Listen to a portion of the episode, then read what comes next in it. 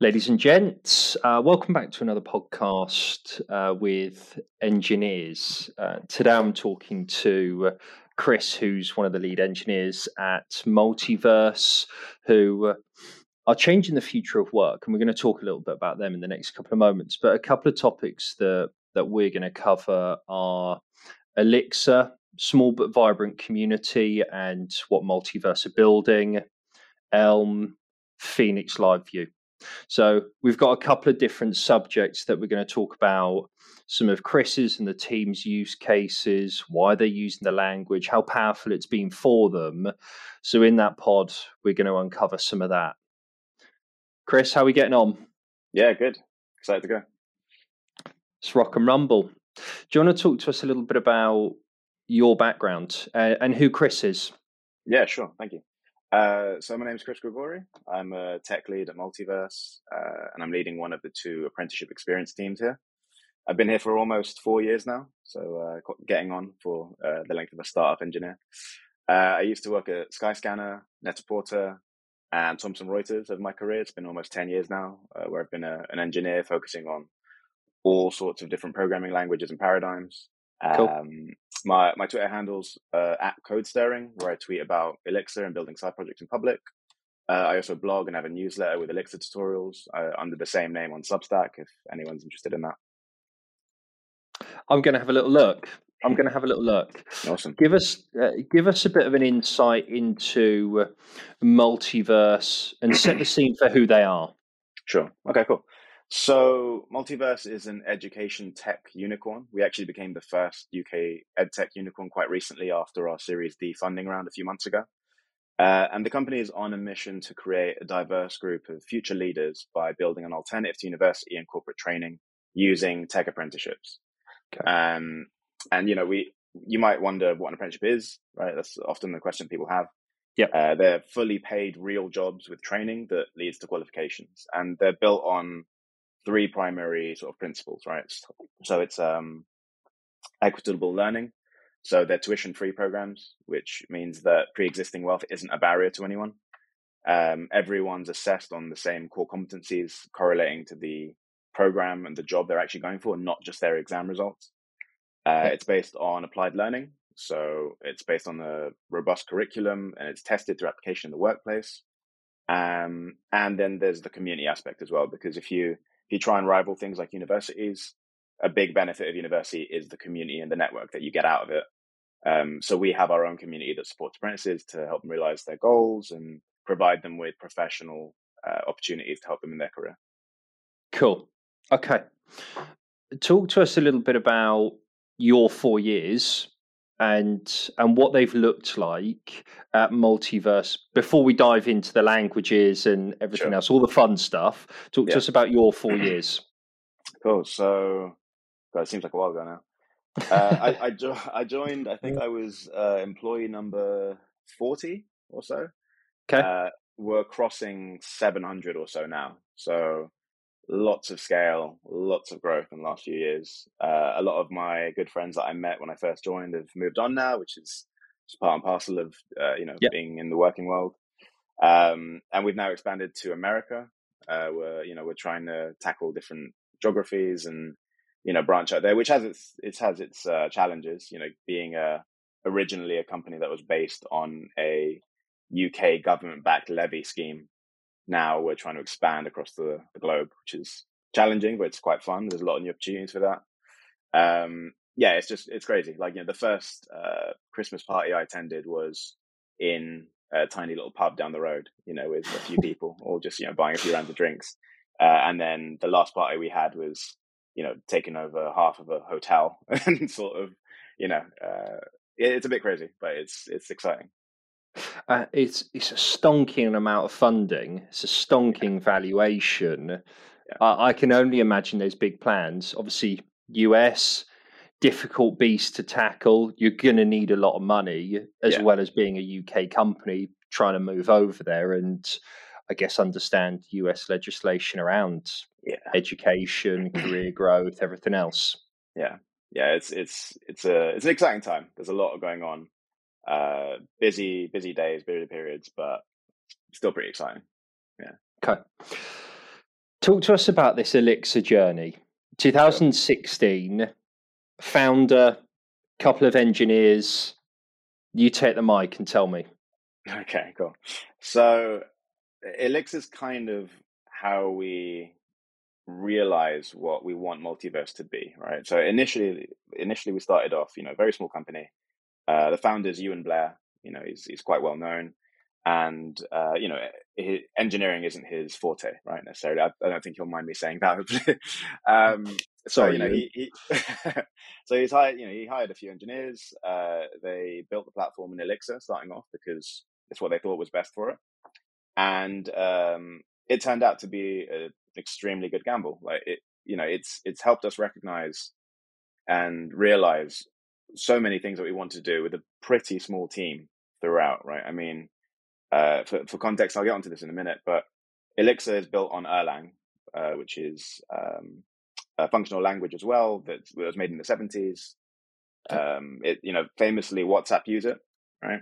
Okay. And uh, WhatsApp famously also scaled their users to 1 billion with a team of about 50 engineers, right? So that that's sort of a, a little hint in what it can do for you. And I'll, I'll get into why. But uh, okay. yeah, the reason we're using Elixir now and still going forward with it, because we've had lots of conversations about, you know, do we want to change this? Do we want to use something else? Uh, and we are, you know, pragmatic in our choice of language and what we want to use. But essentially, we we're currently multiverse the platform, right? So we we handle about five thousand or so engineers. We want to become multiverse the institution and handle tens of thousands, hundreds of thousands of apprentices. Got you. So Elixir's kind of the key to letting us do that with a relatively small tech team. Okay. How does it help you do that? Mm-hmm. So there's a bunch of reasons. Uh, you know, partly from what I talked about with uh, its its links with Erlang and what it's built on. Yep. It's highly performant. It's highly expressive thanks to its syntax. It looks quite a bit like Ruby, uh, but it's got pattern matching. It's got piping. It's uh, built to be scaled and it's fault tolerant out the box, right? So the reason the reason it is like that is because of Erlang and Beam. So everything that happens in an, an Elixir application and an Erlang application runs yep. inside of these very lightweight threads of execution called processes. And what they do is they exchange information between each other using messages. And there's lots of things that you get with this. Like, you know, there's some built-in tooling and monitoring, so you can see what your process is and etc. But the real power comes from the fact that they all run in isolation, which means there can be garbage collected independently, which means your system runs quite uh, quietly and consistently throughout. And again, because they run in isolation and they communicate with messages, scaling is super easy. It means that you can just spin up another server have it automatically connect to, your, to the same Erlang cluster as the previous one. And suddenly the machines can just communicate with each other with zero effort from the developer. the, the language is built to expect to scale, and it does that beautifully. Okay. What kind of use cases inside of multiverse allow Elixir to be really powerful, like mm. what you've just described? Yeah, great question. So primarily we well at its core, we use Elixir for um, web development, and we use a web framework called Phoenix, which I'll talk about in a second. Um, but kind of the core of what I mentioned is why it's so useful. Websites are websites can be expected to fail, right? You'll eventually get something you didn't handle. There'll be a crash. There'll be some sort of error that your system might not expect. And because of Erlang's way of having everything in its own little process firing off, it means that if something does crash and fail, you just let it crash, you let it fail, and the rest of your system is completely fine. That's pretty unique. Yeah, it's very nice. It's a nice little safety net. There's um there, there's this concept of something called supervisors, which are essentially other processes that run, and yep. they essentially monitor your system and they know how to handle when things go wrong, essentially by resetting it back to the default or initial state. Um, and again, it's all because they're all lightweight, they're all isolated processes, they're all independent. Um, and let's and, and along with that, there's also some great things that just come with the language for free, like the standard library. Uh, the other day, I needed to take a collection of information, uh, sort of go through it all, and then count and group the occurrences of a certain key. So, for example, it was you know uh, three different possible values, and there's a big list of it, and I wanted to count how many times they popped up. In most languages, you'd have to write a fairly complex function or do some re- reduction to figure that out. Uh, with Elixir, there's just a function built into the standard library called frequencies by, where you give it the collection, you give it the key you want, and it'll spit out this map of here's the value, here's how many times it popped up. Things like this. There's just so many little tools built in that just make your job so much easier when you're doing day to day development. When you've been on that journey, thinking about what other languages you could use, mm. what else have you explored and why? Yeah, so we've looked at, uh, we've, well, some people have considered Go before uh, with these sorts of things because, again, uh, it's very lightweight, message passing, uh, it's built to be quite concurrent, quite flexible and scalable. Uh, the problems with something like Go though, is that it's not well. I mean, barring the experience we had in the team, um, it's not as developer friendly to use Go, right? In our experience, anyway. And if you had to implement a sorting algorithm from scratch, that just takes away time that you the engineer could be spending on actually writing a product feature or something that makes the business tick along a little bit nicer, rather than mm-hmm. spending time on these sorts of things. Um, and another thing which I didn't mention is Phoenix comes with something called Live View, which I'll touch upon in a bit. But yep. essentially, it's a way of writing rich, real time, uh, dynamic front end experiences using just Elixir and not having to write any JavaScript or anything like that. Got you. Okay. I thought you'd say Go because of mm. the concurrency aspect, and yeah. I only have some surface layer understanding of Elixir and probably why it's really useful for telco companies that I've seen in the past. And that yeah. WhatsApp connotation makes quite a lot of sense with 50 engineers handling up to billions of mess or a billion messages a day. Yeah. I can kind of make that tie between the two languages. So that made sense to me. Awesome. Why do you think enough companies aren't using it at the moment? Mm, that's a great question. I mean, it, there could be a few reasons, right? I mean, essentially, it is a relatively new language. It's not that old. Um, some companies are quite risk averse in the sense that they want tried and tested technology that works, yeah. and they know that it works, and that there's a big work pool, uh, you know, worker force available for them to yeah. pick out of. Um, but I mean, I think that problem is actually going away with Elixir. I mean, you'll see, you see more and more companies popping up now in London, in Europe, in America that are using it. Yeah. Uh, Discord uses Elixir. Um, you know, scaling millions of users concurrently. Um, it, it's it's going away, and you know, I think you know because the, the you mentioned it earlier, the community is quite small, but it is very you know it's very powerful. They're very pragmatic. Everything is you know, made easier for the benefit of the developer in a way that I haven't seen a lot of other languages do. Right. And in, in yep. the uh, Stack Overflow survey from this year in 2022, Phoenix was the most loved web framework to work with, which just tells me that it's just going up and up and people are going to eventually recognize how great Elixir and Phoenix are. Okay. We'll touch on why the Phoenix was loved. Um, you say that Elixir is very developer friendly. There is a vibrant community that's growing. What does that community actually look like being in it or contributing to it? It's brilliant. So, I mean, we, you know, the the elephant in the room maybe that I've been talking about that you know, there's not that many engineers that do Elixir comparatively, right? If you look at every other web stack and every other tech framework, um, which means that hiring can be a little bit difficult sometimes. But that's only, I think, because of the fact that engineers know what they know and they know what they like. And until they get a chance to experience a new language or a new tech stack, they they just won't they won't have heard of it, won't have tried it. Um, that doesn't matter to us for one thing. I mean, when we hire engineers, we don't care about uh, their background or what tech stack they use. We just care that they're capable engineers, they're willing to learn, they're coachable, they're they're friendly, and they can get the job done. So we don't care about that. But I think part of it is people uh, being a bit reluctant to change what they know. Mm. But I think when they actually do join and they do get into it, they realize how great the community is. There's, I mean, like all languages these days, there's a Slack channel where you can go and ask for help. But mm-hmm. it's the only kind of place where I've asked a question and had, you know, the creator of Phoenix or the creator of the language respond to me within 20 minutes. Really? Because they, they just care. Yeah, they just care so much. I've had numerous chats with uh, Chris McCord, who created Phoenix and LiveView, and uh, Jose Valim, who created Elixir. Uh, Wow. Because I've, I've I've just been stuck, and I've just you know I'll, I'll go on Slack, I'll ask a question, and it's sometimes it's these people responding, which is pretty empowering, right? Yeah. Um, and you know their advice is the best, given they know exactly how it works. and, Yeah. you know, it- it's, it's who you want to to respond to you.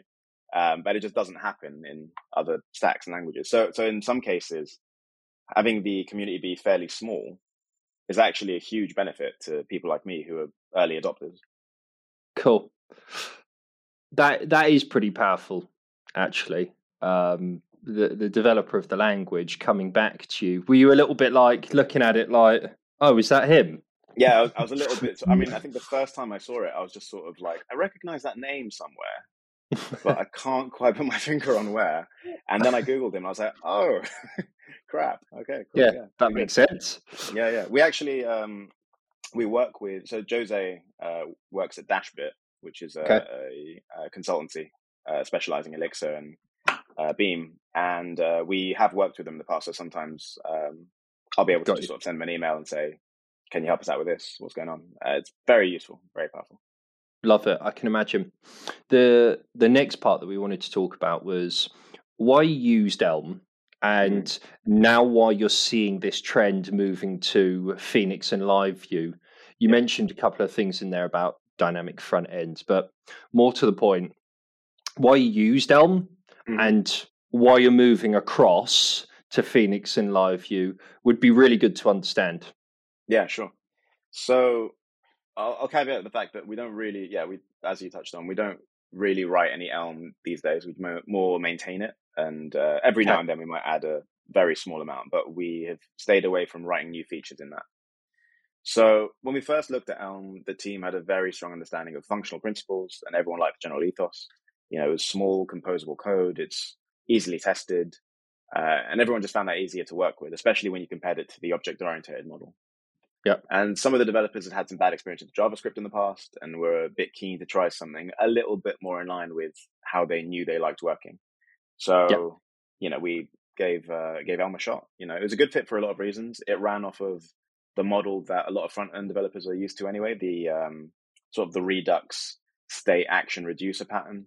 Um, Okay. I'm pretty sure that was actually inspired by Elm, and Redux took it from that, which is quite interesting. Yeah. Um, but Elm has a lot of good things going for it, right? It's purely functional, it's strongly typed, uh, it's also not forgiving, which Yeah. means that you know if you uh, if you give it a type and you tell it to expect a type, you have to handle every case of your uh, application being that type or a different type. Okay. So uh, there's some good benefits with that. The compiler is very useful and it'll tell you when you're missing a case, and it gives you a lot of peace of mind knowing that your application is prepared for runtime mostly. Okay. Um, and because of the typing, it means that you can define contracts between your server and your front end, which means we can generate types, for example, from our GraphQL data um, API. Uh, generate types, and the front end knows, okay, these are my possible values I can receive from the back end. And then you have to handle all those cases in the front end, which means that having such a strong uh, coupling between them technically lets you handle every case that can arise from your data layer, which means that you're technically safe and you don't really need to handle as much testing. Um, so engineers felt pretty safe with it. Okay. Nice. I'm going to start calling you guys the functional lovers, I think. we do like it. Yeah, we like it. So, what inspired the move to Hmm. Phoenix and LiveView then? Because all I hear is positive stuff there. Yeah, sure. Uh, yeah, fair. So, I mean, I personally had some issues when I first joined with the company, right, it, around uh, the use of Elm, uh, if I'm being frank. So, I joined having spent the last few years writing React, and you know, I felt like I knew what I was talking about with it, right? So, my first instinct was, why aren't we using React, or why aren't we using Vue, or something else? And I came around, um, but I did have some issues with it. I even wrote a blog post called Elm and Why It's Not Ready for Production, or something along those lines. Um, and it hit, you know, tens of thousands of views on Medium, and I managed to piss off the entire Elm community, which is fun.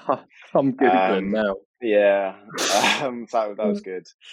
Uh, uh, but to be clear, I did I did highlight some of the nice parts of Elm in my article. I still I still believe that Elm has some great ideas. Cool. Um, but there Elm and it's not ready yet. That's I probably yeah. won't include that below, actually. Yeah, Mm. cheers. Yeah. um, but uh, you know, I'll stress that Elm is a good idea, but um, it just wasn't fit for everything it promised to be for us, right? So the major problems were debugging was pretty difficult. Um, you couldn't install Elm packages from anywhere other than the official package repo. So um, you couldn't really do anything if the package maintainer wasn't replying, which is which was our actual experience a lot of the time. We you know we'd find a bug or we'd find a feature that we'd really need in an open source package. We'd raise a GitHub issue, and we noticed that you know no one's resp- responded to these issues in two years. So that was a bit of a problem. Yeah. Um, the docs were incomplete. You know, I was trying to implement a single page app uh, with routing when I first tried using Elm. I think for the first ticket or so I was using with it. And when I got to the part in the documentations about routing, it just said to do in big block letters. And I was like, well, okay. so I didn't really know where to go from there. Um, and also, the, the, biggest thing that sort of annoyed me, and you can read it in the article if anyone's curious, um, is that runtime errors could happen despite the promises that they couldn't. So I remember I was handling a click event once, uh, like selecting a checkbox on an app, and uh, you know when I clicked the box, it gave me this giant dump of undecipherable JavaScript error, and I kind of felt like I'd been lied to. Like you know, one of the things on the front page of Elm is no runtime errors, so I was just a bit like, well, you know, it's a great idea, but if it's not working every time, then it kind of, to me, it doesn't balance out the the pros and cons of not using it over something else. Got you. So yeah, got you. Okay. The the Phoenix and Live View part, um, talking about the dynamic front ends and how powerful it can be for you. yeah. Do, uh, talk to us a little bit about some of the use cases, and also, do, do you think that it is competition for JavaScript further down the line, and, and why? Awesome. Yeah, cool. So I can talk about stuff for days. I love it. Uh, so Phoenix, uh, to you know, to start from, is heavily inspired from the simplicity and the MVC architecture from Ruby on Rails. It's, it's yeah. very similar. That you know, you find similar file structure and how things work in that. But the added benefit is that it's built in Elixir instead, which means it's just faster, it's more scalable, it's more expressive. Uh, it's just sort of easier to use in my experience. Um, and then the massive benefit that they added recently, about three years ago, was the inclusion of Live View. And what Live View does is it lets you write dynamic front end uh, code, or rather, dynamic front end experiences that are backed by the server. So essentially, mm. when a hmm. client accesses a Live View page, they're connected to the backend via WebSocket. And all of the state of that page lives on the server and is connected between. So whenever an update happens, what happens is a very small diff of what's changed on the page or what's changed in the data model is fired back and forth between the WebSocket. And then the page just updates to reflect what's changed. So it's declarative in the same way that React is, but it's all back from the server. Not much happens on the client itself. Um, and this is very powerful for a bunch of reasons, right? Um, updates are extremely quick thanks to the diffing algorithm and the tiny payloads that sent back and forth. I'm talking, you know, bytes, right, back and forth. Um, it's also one of the best developer experience I've used because it eliminates context switching between stacks and languages. You, are writing everything in Elixir. So everything I mentioned before about how powerful and useful it is with the standard library and the scaling, the message passing, you get all of that for free and you don't have to think about can I use this or can I use that? You just you can because effectively you're still just writing Elixir. And there's this whole abstraction layer that you don't even have to look at, which just handles everything else for you. Right. Um, it's it's pretty incredible, and also means that you don't need to maintain a data layer. So in every other application I've written, where I'd have to, you know, I need a backend, and then I build a front end in React, and then I need them to talk to each other. I need to write a REST API or a GraphQL API or or something, right? With this, you don't have to do that because from your Elixir live view code, you can just call backend functions. You can talk to the database directly because everything's just happening on the server, and then the messages pass down through to the front end. Got so it. it's it's incredibly freeing. It means you don't have to write, you know, a massive part of every application that you would normally have to write and maintain and test and uh, check for security. It just does it all for you. Uh, could this competition element come into play then with JavaScript, or are they two different subjects? Because you're deriving everything from Elixir essentially if you're using Phoenix and Live View, and does it segregate from JavaScript and other backend environments, if you like? Yeah. So, I mean, don't get me wrong. You know, uh, React and JavaScript and Vue, you know, Svelte, they all they all have their purposes, right? And I'm not saying that you should use Live View in every single case, right? Because that's just not pragmatic. The they can you can use Live View instead of these things where it makes sense. So so a big um, a big problem maybe or the the big negative of Live View is because it's connected to the backend. You need to have a connection, which means if you go offline, nothing will work, right? Um, and as far as I know, they haven't really sorted that problem out yet. I'm not sure if it's something they even want to necessarily based on the use cases. But, and also Live View is using JavaScript. It's just doing it for you.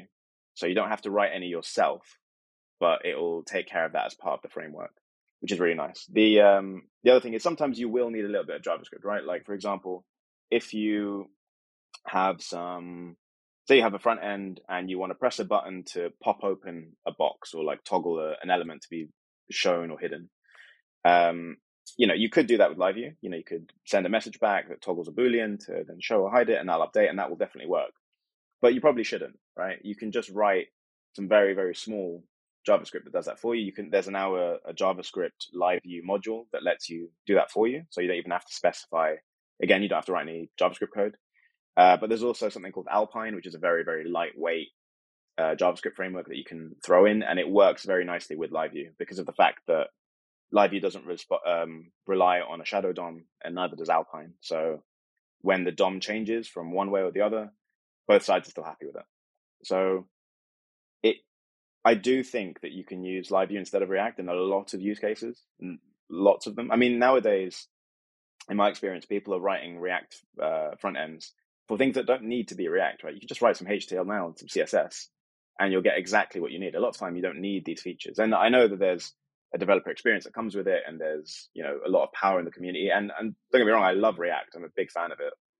But I just think that Live View fits the bill a lot more often than it doesn't. What use cases are you using it for in multiverse? Like, talk to me about one or two of those. Yeah, sure. So we've got uh, numerous things. We have uh, lots of admin panels that are based on uh, live information that updates. So, for example, if uh, you toggle something you want it to update in real time, we have that. Um, you can also use the inbuilt, again, talking about messages of Elixir, we have a pub subsystem that's built into the language itself. You don't have to import anything or use anything. It just exists there for you to use, which means you can create live updating features across the board. So one thing that we're about to replace actually is uh, a a job applications um, sort of uh, workflow that we have. So if you imagine like a Trello board with multiple columns of cards that move across each other. So we built that in Elm originally using GraphQL and subscriptions, but we can easily port that over to Live View so that when you pick up a, a card, you drag it over, it'll ping out a message to everyone else, live update them, uh, and it all just works. It's all in Elixir. So things like this um i mean aside from sorry aside from multiverse as well like i've i've recently built a a game like a, a, a wordle-esque typing game right where you know it counts up the amount of time like the time that's running. You type in a letter keeps your score things like this. These are all things that liveview lets you do without having to reach for javascript or sockets or anything like that. Nice okay. T- talk to us a little bit about hiring then for for multiverse because um, we spoke a little bit about this earlier on, but offline, and uh, it, it, has been a challenge. Obviously, attracting people um, to a very different environment. Help us understand a little bit about what the interview process would look like for people who are interested based on what you're talking about because honestly there does sound like there's some really interesting challenges with that or that you're trying to solve at multiverse using cool bits of tech but help us understand what people need to do uh, in order to to join you guys and girls. Awesome. So uh, there's four stages to our interview process one thing and uh, we are heavily hiring. So if you're a designer if you're an engineer if you're a product manager us uh, ux uh, researcher we'd love to hear from you. And uh, a huge boon if you're joining as an engineer, you don't need any Elixir uh, background or even to have heard of the language. Really, I mean, it'll probably help your chances, but it's not a requirement by any means whatsoever. Mo- I mean, myself, I had no Elixir uh, background when I first joined the company. Um, over, I'd say, seventy percent of the people that join us don't have any Elixir background. Um, uh, yeah, we join. We have a pretty robust um, upskilling process as well. There's a budget that everyone gets to spend a year. It's a thousand pounds a year that you can spend on upskilling and courses and training, which we do. We've also built our own uh, training resources using some of the things that Elixir and LiveView give us. So there's this fairly new thing called LiveBook, which is uh, essentially a way of running code in the browser and in real time. You can evaluate your code as you go and you can see the results next to you. We've used that for upskilling uh, in Elixir. So we've built our own LiveBook modules that let people uh, play with the language, uh, answer questions about it, and uh, it just teaches you. So we built that ourselves. Um, the process involves a screening call with someone in HR just to make sure that you know you're you seem passionate about what we do. Um, you your background makes sense at least in the areas that we need. Then you'll have uh, a talk with someone from the engineering team, usually two people, just to uh, get us to understand a bit more about what you're about, uh, some of your experiences that you've had, why you want to work for Multiverse, and things like that. There's a tech home, uh, take home tech task which is expected to be done in two or three hours. And after that, we'll review it and make sure that um, you know you understood the problem, everything has been handled correctly, and we'll just sort of evaluate how that went. And from then on, we have two more calls. One with uh, a leader of the engineering team, just to get an idea for fit in the team, and then you'll usually have a brief uh, chat with a founder as well, just to um, let them understand a little bit more about why you want to join the company and just to make sure that it's a good fit. But the, the main things that we care about are, you know, that you're passionate, that you are, you know, a, a good person to work with. You're, you know, not a, not a defensive character by nature that, you know, if you get challenged on something, you're not going to shut down and, you know, react. Um, these are the main things we care about. We just want you to be a good person. We want you to care about what we're doing. Is an important mission. And um, other than that, anyone is free to apply, and I encourage people to do so. Yeah, it, it really is uh, an unbelievable social mission. That's that's what attracted me to to come and talk to you guys. You know, in the first instance, has taken us a little bit of time to get here, um, but we're here, and you are solving some really interesting problems with tech that isn't let's just call widely used in the industry just yet, but there's a booming, vibrant community that really cares about the languages.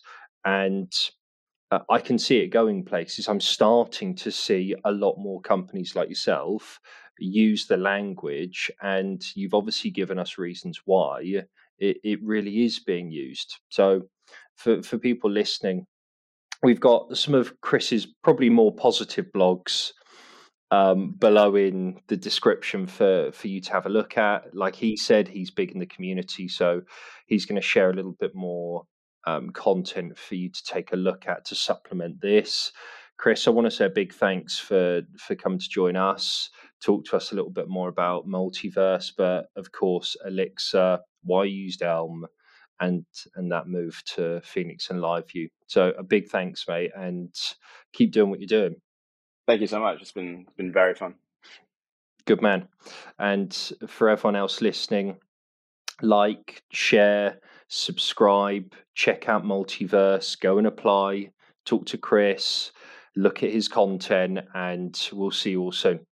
Thanks a lot. Hey guys, thanks for watching this episode. Uh, massively appreciate you listening and checking in with us. If you want to find out more about us, and what we're doing, please check us out on social media. What we're trying to do at Enginears is build a community to drive knowledge sharing and experiences. On Twitter, we can be found uh, enginears.io, it's no underscore. We've also got a website which is enginears.io. These links will all be posted in the description. Any feedback and comments are massively appreciated. We're always looking to improve on where we can. Thanks, guys.